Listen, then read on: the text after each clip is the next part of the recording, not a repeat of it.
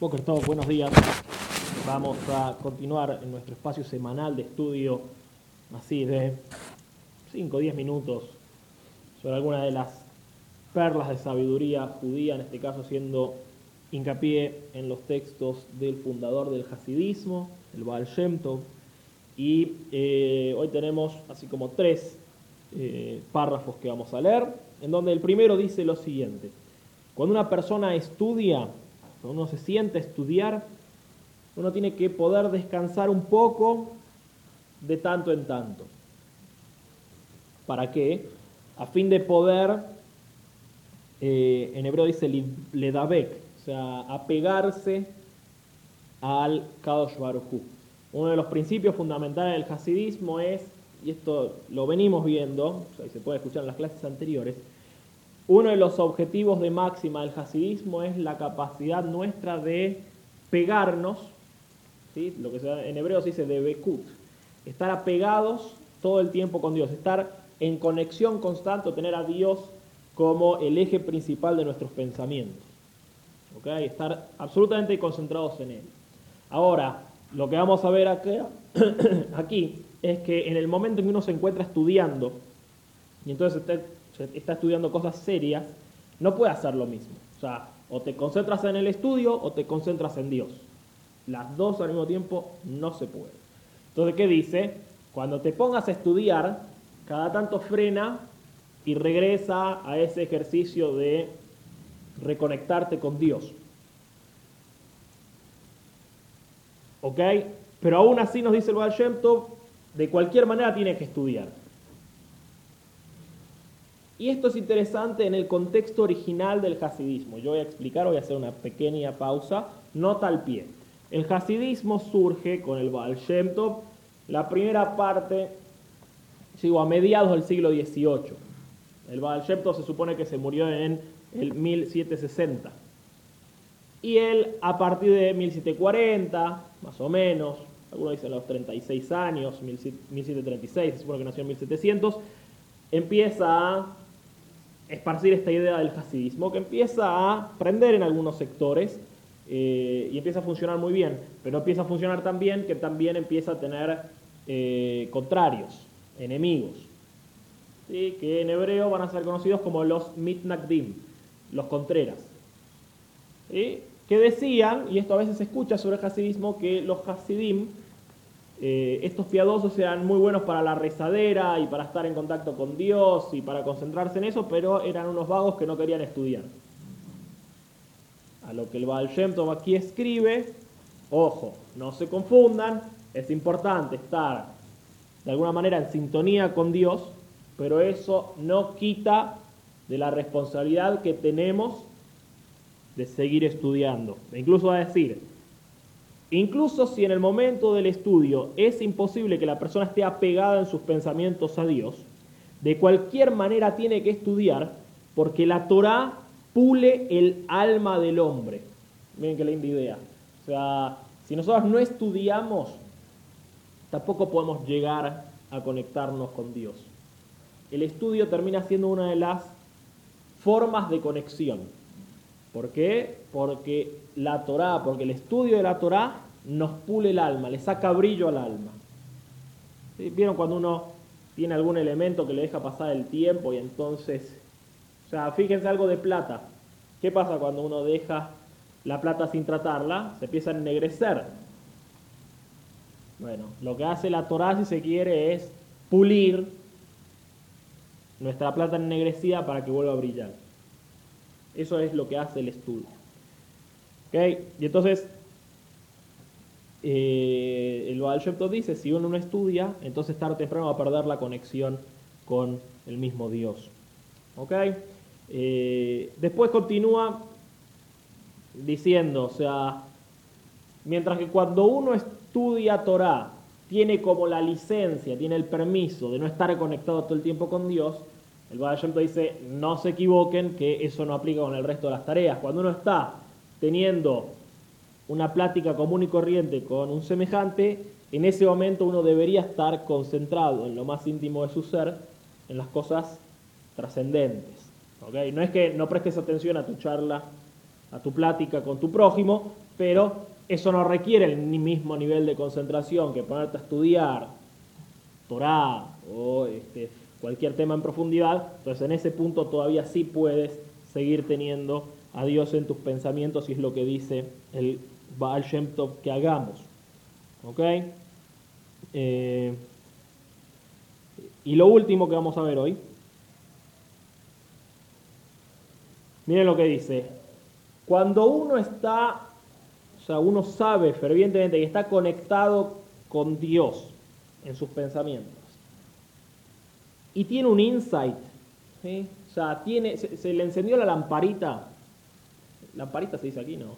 El foco, uno está concentrado en esa tarea de estar eh, conectado con Dios. Y en ese momento, de la nada, sobre nada, lo que sea, se te encendió un foco sobre algo, el Baal Shem llega a decir que eso es casi como un poquito de Ruach HaKodesh que te tocó. O sea, es como que fuiste inspirado por el Espíritu Divino. Es como que de alguna manera tuviste una pequeña profecía.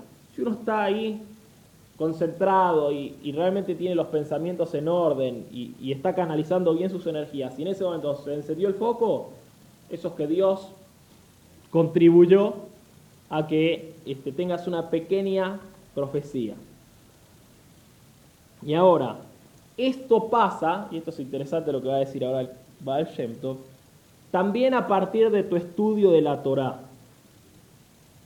Porque a partir de lo que estudias en el día de Torá, después, al enfrentarte con tus desafíos cotidianos, aquello de lo que estudiaste puede inspirarte a resolver algunos de tus eh, problemas del día a día. Dice, el punto es que estés conectado con Dios después de haber estudiado Torah, porque entonces va a ser Dios aquel que te pueda presentar en el camino qué es lo que tienes que hacer, siempre en relación con lo que has estudiado. En otras palabras, de alguna manera el Shem está diciendo esto, esta idea que a mí me parece formidable, que es que Dios siempre nos encuentra, o sea, siempre se encuentra susurrándonos cuál es la mejor opción disponible frente a lo que nos toca vivir en la próxima esquina. ¿Qué significa? Dios no puede ofrecernos respuestas ideales porque a fin y al cabo nosotros vamos construyendo nuestro camino en una coyuntura determinada. Pero lo que el hasidismo va a decir, y acá lo está de alguna manera contando el Baal Shem es que Dios se encuentra susurrándonos cuál es la mejor opción que tenemos a disposición. Y el punto es si nosotros tenemos la capacidad de escuchar. En ese sentido, esto es lo que está diciendo. Cuando nosotros damos cuenta de cuál es ese giro que tenemos que hacer, si tenemos que girar a la izquierda o si tenemos que girar a la derecha, ese es el momento en donde se encendió el foco, pero es producto del trabajo que hemos hecho sobre nosotros. Por un lado en el estudio, ¿sí? que nos pule el alma, que nos saca brillo, que nos hace más, eh, o sea, en hebreo me sale la palabra, que nos afila el intelecto, y por otro lado en esa capacidad de estar conectados con lo verdaderamente trascendente y no perdiendo el tiempo con una cantidad importante de trivialidades, que es lo que nos pasa muy a menudo. Entonces, Dios se encuentra allí susurrándonos el mejor camino. ¿Eso, es, ¿Eso significa que estamos obligados a tomarlo? No. ¿Eso significa que cuando no lo tomamos Dios se enoja? Tampoco. Cuando nosotros decidimos obrar de la manera en que finalmente decidimos producto de nuestro libre albedrío, si no decidimos conforme a lo que Dios nos está susurrando, bueno, está todo bien. Dios recalibra y nos encuentra en la próxima esquina. ¿Está bien? Lo que nosotros sí decimos es que tal vez nos tomará un poquito más de tiempo llegar a nuestro destino final si hemos doblado en algunos lugares mal. Pero el punto es que Dios siempre se encuentra acompañándonos en ese proceso. ¿Ok? Cuando esto no es así, cuando el hombre no tiene esa capacidad ni de estudiar ni de concentrarse en lo verdaderamente importante, entonces no puede aprovechar y no puede darse cuenta de todas esas cosas que Dios pone en su camino, ¿sí? e incluso eh, de alguna manera el Baal dice que Dios no le da a ese hombre ni las ropas ni las comidas que contienen en ellas las chispas de divinidad que están enraizadas en la misma raíz de la persona y que es la persona la que tiene que reparar. Esto, yo sé, acabo de decir algo que parece chino básico y voy a explicar. Para el hasidismo, lo que comemos, lo que vestimos, las cosas más básicas de nuestra vida cotidiana tienen en sí mismas chispas de divinidad que somos nosotros los responsables de liberarlas. Cuando nosotros bendecimos la comida, cuando nosotros este, somos conscientes de, del medio ambiente, de nuestra sociedad, de lo que vestimos, de nuestros prójimos, demás, eso lo que hace es elevar chispas de divinidad, que es una forma si se quiere, clave cabalística, de decir que esa es la forma en que reparamos el mundo.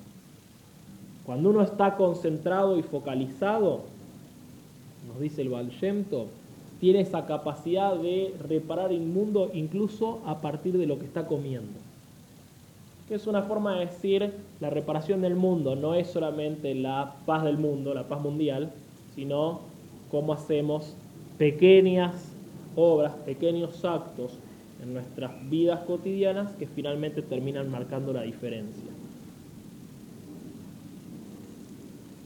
Conclusión, sigamos estudiando, sigamos sacándole brillo a nuestra alma y que a partir de eso tengamos la capacidad de ver el mundo desde otro lugar y nada, tengamos la posibilidad de que nuestros focos se enciendan con verdaderos insights verdaderas ideas para hacer de este mundo algo un poquitito mejor.